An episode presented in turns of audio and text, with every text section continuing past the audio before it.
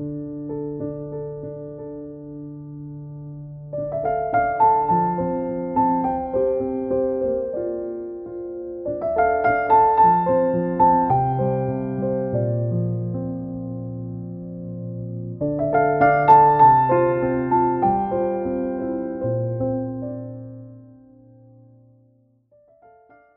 اگر زندگی آکادمیک را به عنوان خلوت‌گزینی و دوری از واقعیت‌های زندگی ترجیح می‌دهید، به سراغ زیستشناسی نروید.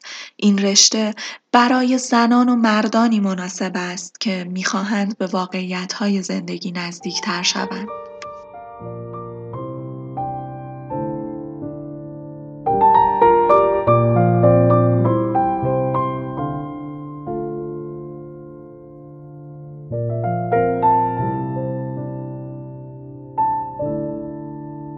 سلام محسا هستم و اینجا پادکست ماهکسته. این اپیزود رو با جملاتی از هرمان مولر شروع کردم. جملاتی که به نظرم واقعیت زیست شناسی هستن. فلسفه زیست نگاهمون رو به جهان تغییر میده. ما رو با پرسش های بزرگی روبرو می‌کنه.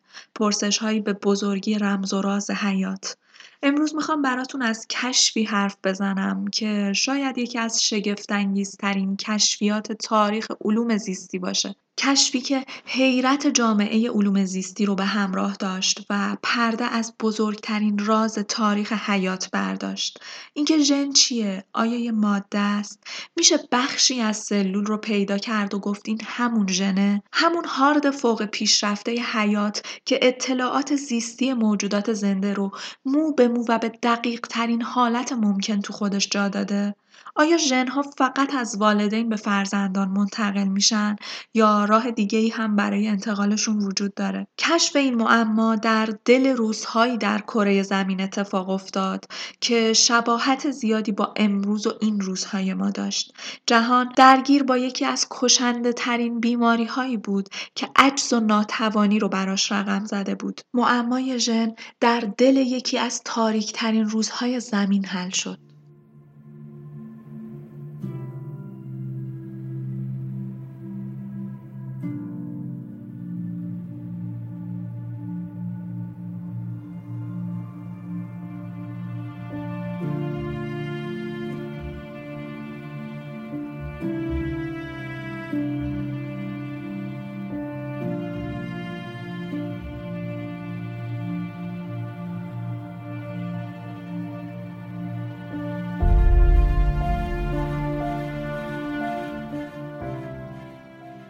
پیوند بین علم ژنشناسی و تکامل رو زیستشناسان به نام تلفیق مدرن نامگذاری کردند.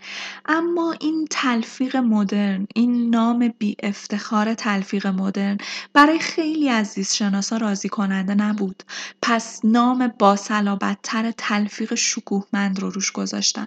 ولی جالب زمانی که زیستشناسا داشتن صلابت و افتخار ترکیب دو شاخه ژنشناسی و تکامل رو جشن می‌گرفتن هنوز نمی‌دونستن ماهیت ژن چیه. چند اپیزود دارم این جمله ها رو تکرار می‌کنم که راجع به ژن این کشف جدید انجام شد. نحوه عملکردش رو بهتر شناختیم. اما هنوز دانشمندان نمی‌دونستن ماهیت ژن چیه. این ناشناختگی ژن از ابتدای داستان ما تا امروزی که این اپیزود رو میشنویم ادامه داشت. دانشمندان می‌دونستن ژن چطور کار می‌کنه ولی نمی‌دونستن ماهیت ژن از چی تشکیل شده. چطور اطلاعات وراستی رو تو خودش نگه میداره؟ ژن شبیه به آدمی بود که همیشه یه نقاب به صورتش داشت. شاید ما با چند بار دیدن اون آدم بتونیم رفتارش رو بشناسیم ولی هیچ وقت چهرش رو ندیدیم. شاید یکی از دلایل ناشناخته موندن ژن در اون زمان این بود که هیچ کس ژن رو با ویژگی های فیزیکی شیمیاییش جستجو نکرده بود. زیست شناسا همیشه رفتار ژن رو بررسی کرده بودن. همه می‌دونستن که در قلمرو حیات و زندگی شناسی ژنها به طور عمودی از بالا به پایین حرکت می‌کنن. یعنی یه نامه ای رو در نظر بگیرید که از بالای والدی شروع میشه و به صورت عمودی شاخه شاخه میشه و به سمت پایین و فرزندان فرزندان ادامه پیدا می‌کنه. از همین طریق هم بود که مندل مثلا تونسته بود گیاه والد نخود فرنگی رو مطالعه کنه و بعدش فرزندان رو بررسی کنه و رفتار ژن رو در روند انتقال از والدین به فرزندان رهگیری کنه. اون چیزی که برای ما هم قابل لمسه اینه که مثلا ویژگی مثل موی موجدار اگر در ما وجود داشته باشه احتمال اینکه در فرزندمون هم به وجود بیاد زیاده. و چون ما با این جنس فراست در خودمون و حداقل جانوران دیگه آشنا هستیم برامون قابل درک نیست. این موضوع که ژن به طریقی غیر از این هم می‌تونه انتقال پیدا کنه. این حداقل برای گونه انسان شبیه به یه داستان افسانه‌ایه که مثلا من بگم یه روزی داشتم تو خیابون راه می‌رفتم و از رنگ چشم یه خانومی خوشم اومد. بهش گفتم میشه رنگ چشمتون رو یا ژن رنگ چشمتون رو به من بدید. این روایت برای ما انسانها روایتی افسانه‌ایه ولی موجوداتی در جهان وجود دارن که می‌تونن اینجوری ژنهاشون رو با هم تبادل کنن. مشکل انتقال ژن به صورت عمودی اینه که ژنها هرگز از بدن موجود زنده یا سلولها بیرون نمیرن. هر بار که سلولی تقسیم میشه ماده ژنتیکی اون سلول هم بین سلولهای نوزاد تقسیم میشه. در کمال ناباوری به صورت کاملا اتفاقی زیستشناسان متوجه شدن روند انتقال ژن در جانداران نه فقط به صورت عمودی بلکه گاهی به صورت افقی اتفاق میافته که توضیح انتقال ژن به صورت افقی شبیه به همون مثال رنگ چشمیه که گفتم براتون. یعنی یه موجود زنده یه ژنی رو در جانداری دیگه می‌بینه و ازش خوشش میاد و میگه چه ژن قشنگی. می‌تونم ژنتون رو داشته باشم؟ به این انتقال افقی ژنها دانشمندان اسم دگرگونی رو دادن. در روند دگرگونی ژنها نه از والدین به فرزندان بلکه بین دو جاندار غریبه اتفاق میافته. دگرگونی به ندرت در پستانداران اتفاق میفته اما باکتری ها که در حاشیه دنیای پرتلاطم زیست شناسی زندگی می‌کنن می‌تونن ژنهاشون رو به صورت افقی به هم منتقل کنن. لحظه رد و بدل شدن ژنها بسیار عجیب و حیرت انگیزه. ژنی که بین دو جاندار در حرکته برای کسری از ثانیه فرم خالص شیمیایی به خودش می‌گیره و تنها فرصت طلایی برای زیست شناسان همین لحظه است که بتونن ماهیت ژن رو بشناسن. کاشف پدیده دگرگونی شناس بریتانیایی آقای گریفیت بود. در اوایل دهه 1920 گریفیت که به عنوان کارمند ارشد امور پزشکی در وزارت بهداشت بریتانیا مشغول به کار بود، مطالعاتی رو روی نوعی باکتری خاص به نام استرپتوکوکوس نومونیا شروع کرد. اون روزها هم شبیه به امروز ما که درگیر با ویروس کروناییم، جهان درگیر با ویروسی به نام آنفولانزای اسپانیایی بود. مخصوص مخصوصا قاره اروپا. این بیماری که در نهایت سبب مرگ بیش از 20 میلیون انسان در سراسر جهان شد نامش در تاریخ به عنوان یکی از مرگبارترین فاجعه های طبیعی به ثبت رسیده.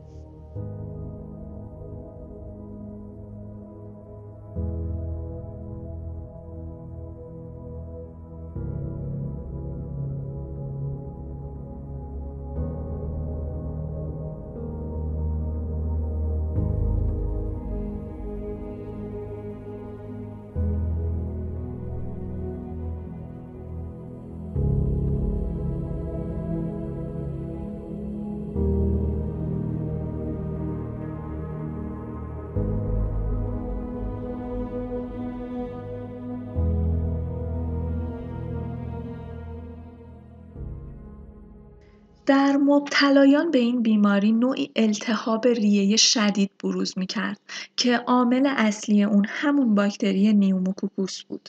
عارضه اونقدر کشنده که پزشکان بهش لقب کاپیتان مرگ مرگ‌آفرین رو داده بودن. این التهاب با همزمان شدنش با عفونت آنفولانزا و شکلگیری اپیدمی در اپیدمی به حدی نگران کننده شده بود که وزارت بهداشت تیمهایی از محققان و پزشکان رو بسیج کرده بود تا این باکتری رو واکاوی کنن و هرچه زودتر واکسن مؤثری برای مبارزه باهاش بسازن.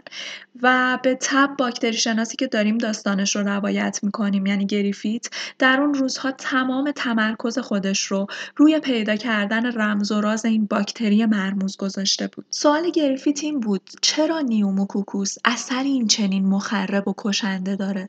در دنباله مطالعاتی که گروهی از پزشکان آلمانی اون زمان انجام داده بودند معلوم شده بود این باکتری دو گونه مجزا داره.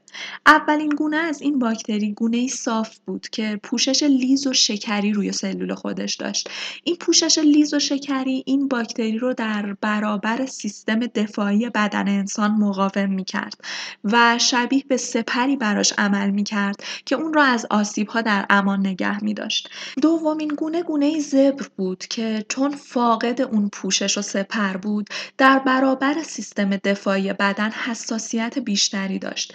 گریفیت برای آزمایش روی این دو گونه از باکتری اونها رو به موشها تزریق کرد. نتیجه هم که خب قابل پیش بینیه دیگه گونه اول این باکتری که اون پوشش محافظ رو داشت وقتی به موشها تزریق می‌شد به طور مستقیم باعث مرگ موشها می‌شد چون سیستم ایمنی بدن موش روش تأثیری نداشت و نمی‌تونست باکتری رو از بین ببره این در حالیه که سیستم ایمنی بدن موشها در مواجهه با گونه دوم باکتری یعنی باکتری که اون پوشش محافظ رو نداشت با قدرتمندی اونها رو از بین می برد و موشها زنده میموندن. اما در این نقطه گریفیت آزمایشی رو طراحی کرد که انقلابی رو در زمینه زیستشناسی مولکولی به پا کرد. گریفیت در قدم اول تعداد زیادی از باکتری های مقاوم و روکشدار رو با حرارت شدید کشت و این باکتری های کشته شده رو به موش ها تزریق کرد. هدف گریفیت از این کار این بود که بفهمه آیا اون چیزی که عامل مرگ انسان ها میشه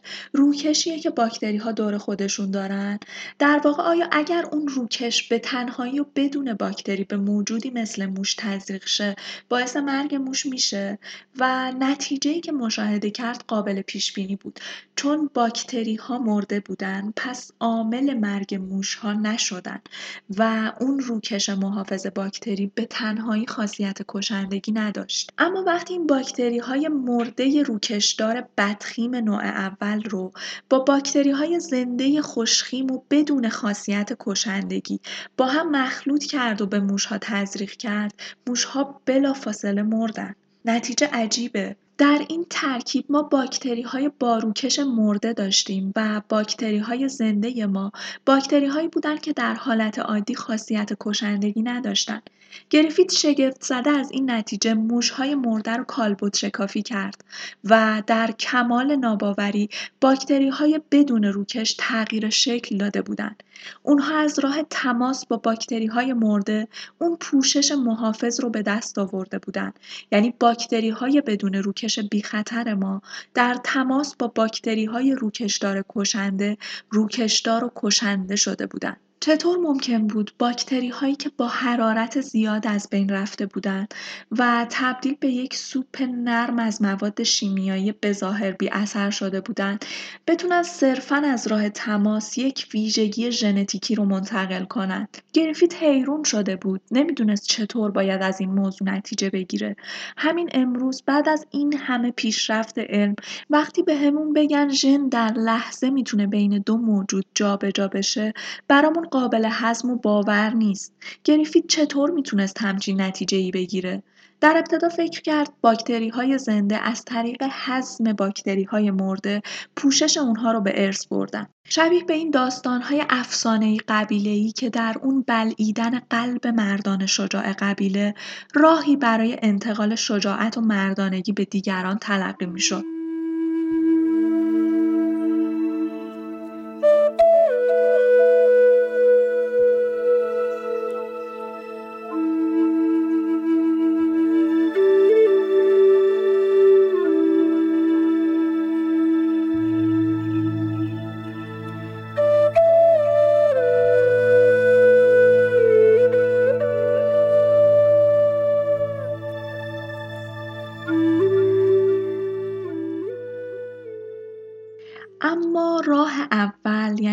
حذف شدن باکتری های مرده در باکتری های زنده منطقی به نظر نمی رسید چون گریفیت به تحقیقاتش ادامه داد و به این نتیجه رسید باکتری هایی که اون پوشش محافظ رو به دست آورده بودن نه اون رو به عنوان یک ویژگی موقتی که این ویژگی رو به نسل های بعدی خودشون هم منتقل می کردن و این انتقال خبر از اتفاقاتی در ژن می‌داد.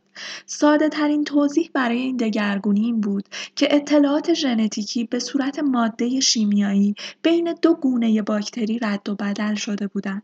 در جریان این دگرگونی ژن بدخیمیا همون ژن ساخت محافظ برای باکتری. به طریقی از باکتری های مرده بیرون اومده بود و از طریقی راه خودش رو برای ورود به باکتری های زنده بدون سپر پیدا کرده بود و در ژنوم اونها ادغام شده بود.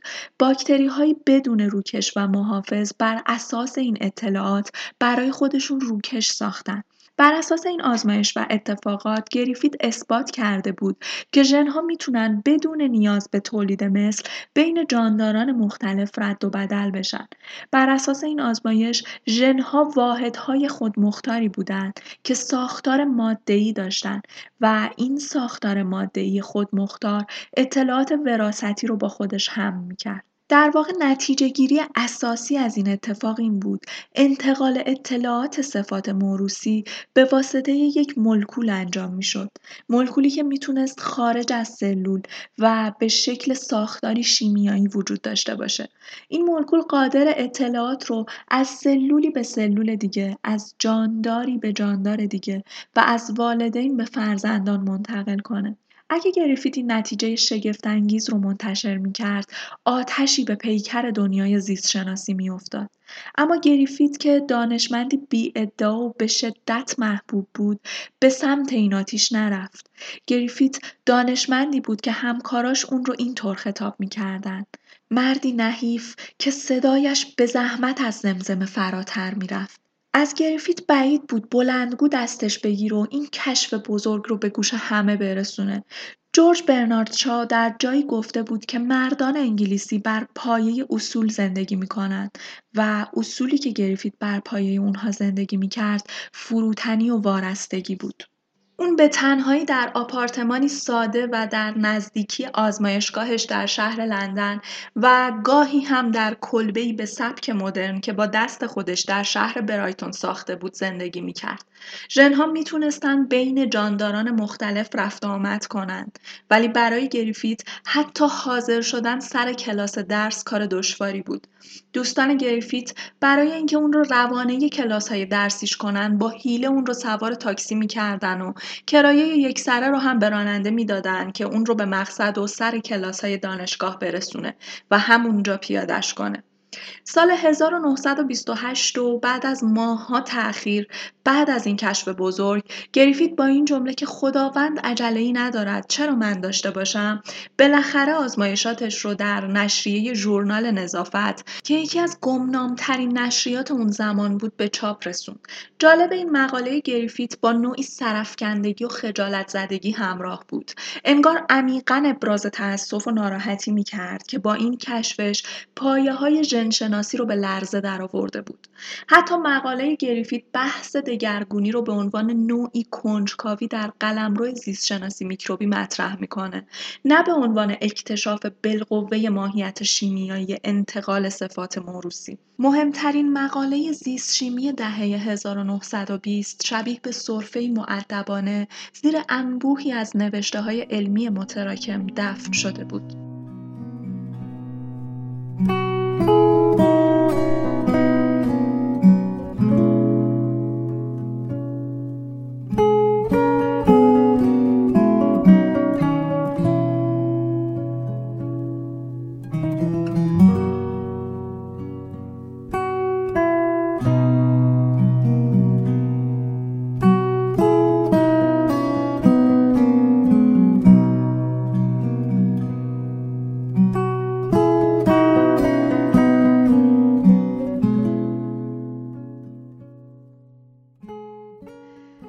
اگرچه آزمایش گریفیت قطعی ترین و سریح ترین نمایش این واقعیت بود که ژن یه ماده شیمیایی و میشه بهش دسترسی پیدا کرد. ولی گروهی از دانشمندان شاخص این نتیجه گیری رو کافی نمی‌دونستن و با شک و تردید در رابطه باهاش حرف می‌زدن. سال 1920 شخصی به نام هرمان مولر که اگر اپیزود اتاق مگس رو گوش کرده باشید اسمش به گوشتون خورده از نیویورک به تگزاس میره مولر هم روی مگس ها تحقیق می کرده و سالها در تلاش بود تا ماهیت و عملکرد ژنها رو از طریق بررسی مگس ها کشف کنه. می‌دونیم که در اون زمان دانشمندان بر این باور بودن که اون چه که عامل ایجاد تفاوت بین اعضای مختلف یک گونه میشه جهشه. یعنی گاهی ژن‌های جانداران دچار جهش میشه و باعث میشه فرزندان با والدین و یا حتی با های خودشون تفاوت‌های اساسی پیدا کنن. مولر در اون زمان برای بررسی عملکرد ژن‌ها نیاز به این جهش‌ها داشت تا این ژن‌های جدید ایجاد شده از طریق جهش‌ها رو بررسی کنه. برای همین باید چند نسل منتظر میمون، باید زمان زیادی رو میذاشت برای اینکه یه اتفاقی، یه جهش خاصی در یکی از مگس ها به وجود بیاد. و از این صبر و تلف کردن وقت برای ایجاد جهش مولر درمونده شده بود. می‌خواست زودتر اطلاعات به دست بیاره و این صبر برای جهش راهش رو سد کرده بود. پس تصمیم گرفت کاری انجام بده که ایجاد جهش رو در ژن مگس ها سریعتر کنه. می‌خواست زودتر اطلاعات به دست بیاره و این صبر برای جهش راهش رو سد کرده بود. فکر کرد شاید بتونه به تولید جهش ها از طریق بالا بردن دما یا قرار دادن ها در نور خورشید یا شاید هم قرار دادن در معرض نوعی از انرژی سرعت ببخشه.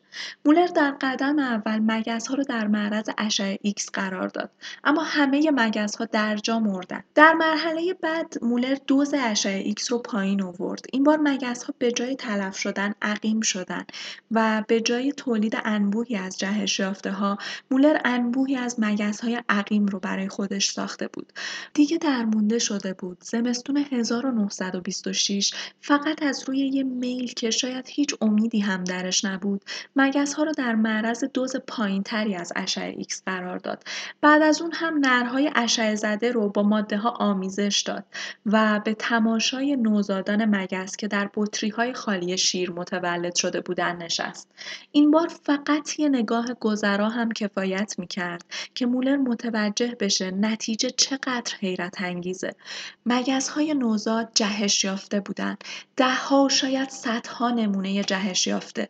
مولر که در آزمایشگاه تنها بود و ساعتی از شب هم سپری شده بود با مشاهده این نتیجه به شدت هیجان زده شد. می‌خواست این خبر رو همون لحظه با همه به اشتراک بذاره اما کسی جز یک گیاه شناس کارآموز اون هم در طبقه پایین آزمایشگاه در دسترس نبود. با این وجود هر بار که مولر جهش یافته ای رو پیدا می کرد سرش رو از پنجره بیرون می برد و فریاد می زد که یکی دیگه پیدا کردم. تحقیقاتی که سی سال زمان برده بود تا باهاش کمتر از پنجاه مگس جهش یافته تولید بشه حالا توسط مولری انجام می شد که یک شبه به نیمی از این تعداد رسیده بود. Hallelujah, hallelujah, hallelujah, hallelujah.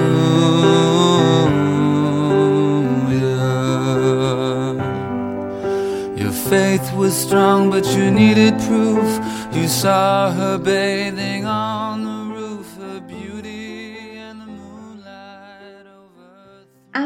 دوباره می‌رسیم به داستان ترسناک بهسازی نژادی مولر هم کم کم متوجه تبعات خطرناک آزمایشات و ایده ها شده بود. اگه می‌شد ژنهای مگس ها رو با دوز پایینی از اشعه ایکس تغییر داد آیا با تغییر ژنهای انسانی از همین روش فاصله زیادی باقی مونده بود؟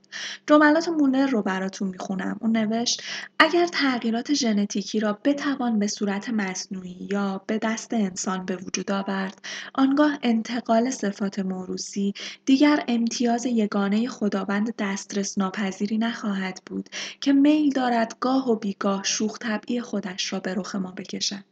جالبه که مولر در ابتدا از به دست آوردن این جایگاه خدایی به شعف و اشتیاق زیادی رسیده بود.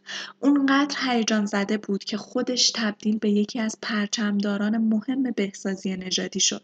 زمانی که دوره کارشناسی رو در دانشگاه کلمبیا میگذرون یا انجمن زیستشناسی رو با نیت تحقیقات در زمینه بهسازی نژادی به راه انداخت. اما در سالهای آخر دهه 1920 با دیدن رشد ترسناک و انفجاری بهسازی نژادی در امریکا به این فکر افتاد که در افکارش تجدید نظر کنه. دفتر ثبت اسناد بهسازی نژادی که توش پر بود از لیست مهاجران و افراد نابهنجار و معیوبان که هر کدوم به سرنوشتی دردناک و به طریقی حذف از جامعه دچار می شدن لرزه به تنش مینداخت و به نظرش این لیست چیزی جز یک لیست شیطانی نبود. همچنان که مولر در رویاهاش در رابطه با بهسازی نژادی و امکان دستکاری و تغییر ژنوم انسان غرق بود متوجه شد جهان تصور و برداشت اشتباهی از بهسازی نژادی پیدا کرده. مولر هم موافق کاهش رنج و عذاب در افراد جامعه بود. اینکه انسانهایی که زندگیشون بر پایه رنجه شاید بهتر باشه خلاصشون کرد. یا حداقل با عقیم کردن باعث شد این رنج رو برای یه انسان دیگه به عنوان ارسیه باقی نذارن. اما به این نکته مهم اشاره کرد که بهسازی نژادی مثبت در هر جامعه ای جواب نمیده.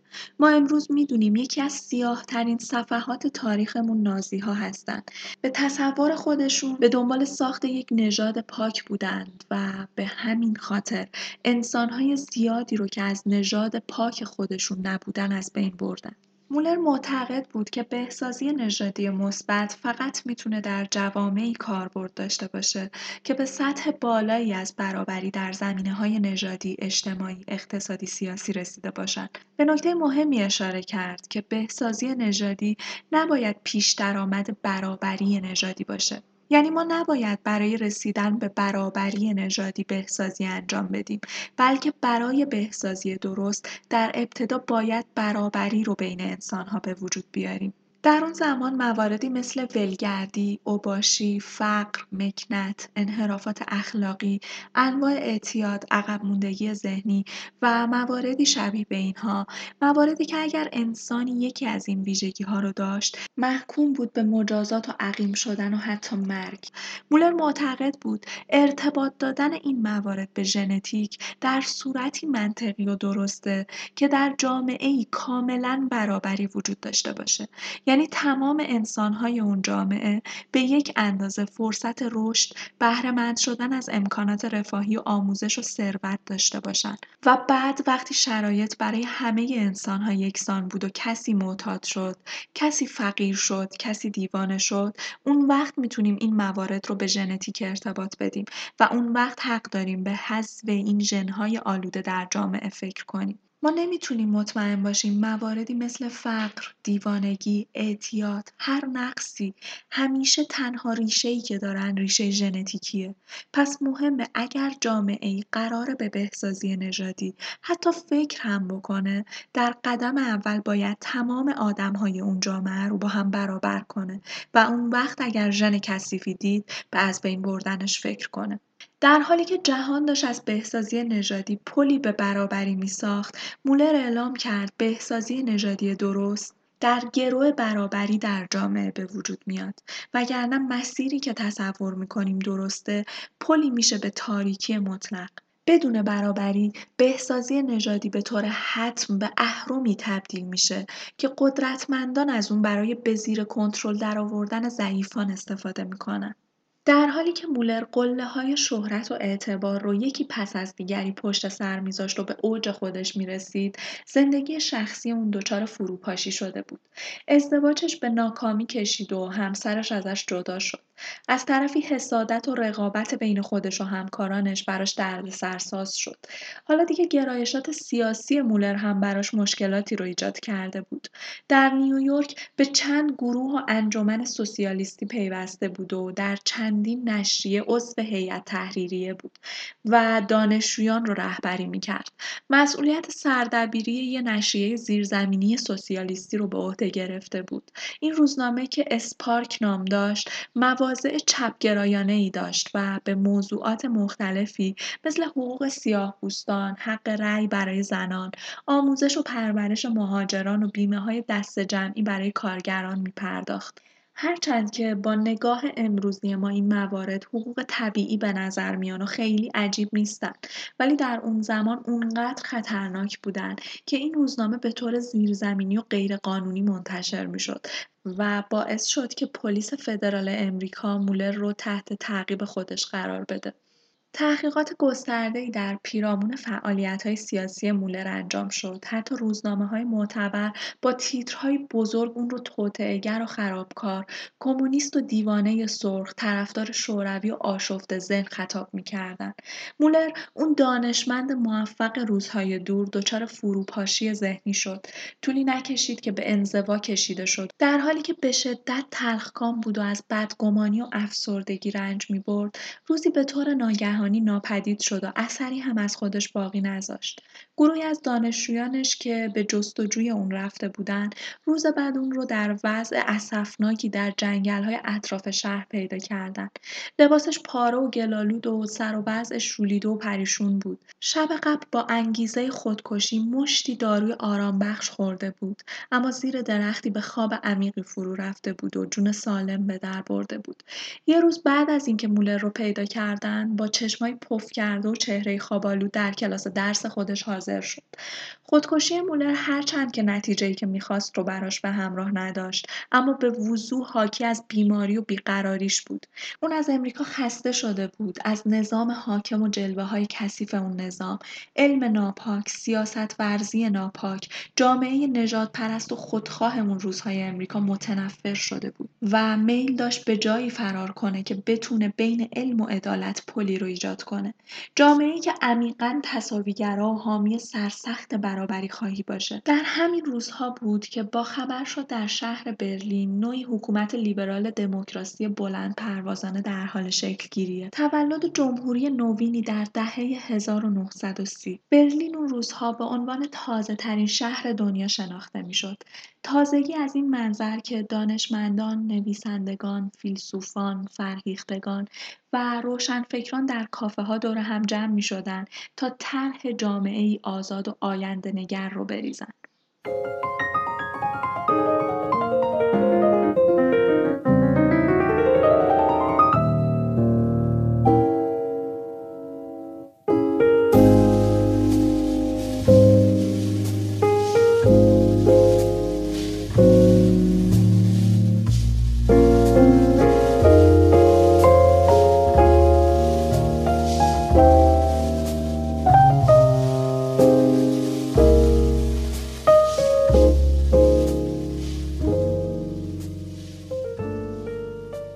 فکر می‌کرد تنها شهری که می‌تونست دانش مدرن ژنشناسی رو در خودش پرورش بده برلینه. پس در یکی از روزهای زمستونی 1932 مولر تمام اسباب اساسیش رو که شامل چند صد گونه مگس، ده هزار لوله آزمایشگاهی، هزار بطری شیشه‌ای، یک میکروسکوپ، دو دوچرخه و یک اتومبیل فورد مدل 1932 جمع می‌کنه و با کشتی به برلین میفرسته. چند روز بعد هم خودش عازم برلین میشه. مولر با باری از امید و آرزو و رویای ترین نوع استفاده از بهسازی نژادی رهسپار برلین میشه.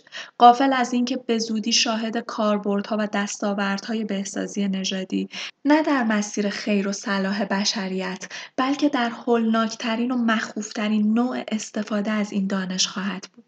در پایان می‌خوام یه کتاب بسیار خوب و مفید و جذاب در رابطه با تکامل بهتون معرفی کنم.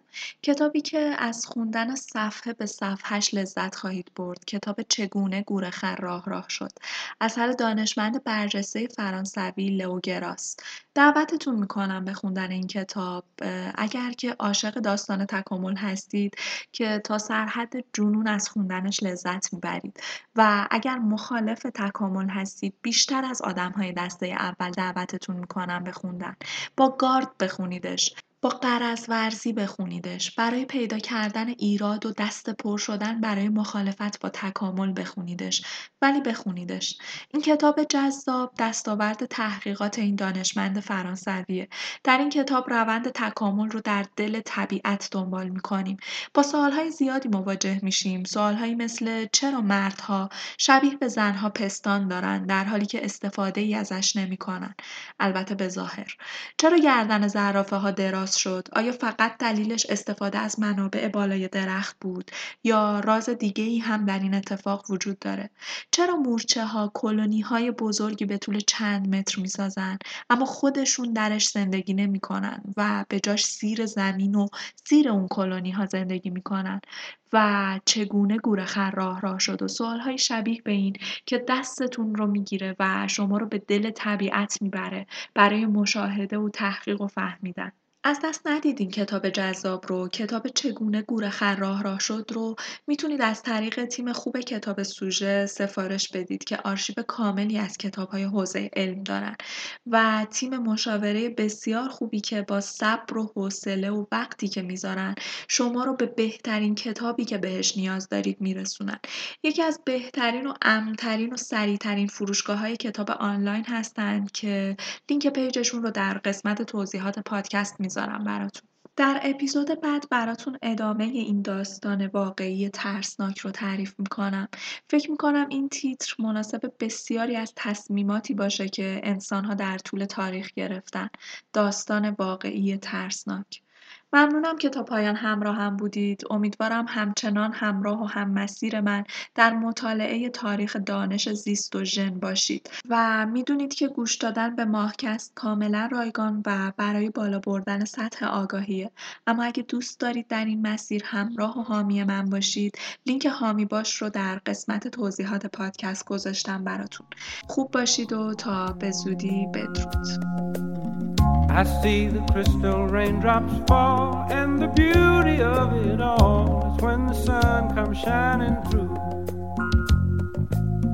To make those rainbows in my mind when I think of you sometime, and I want to spend some time with you. Just the two of us. We can make it if we try.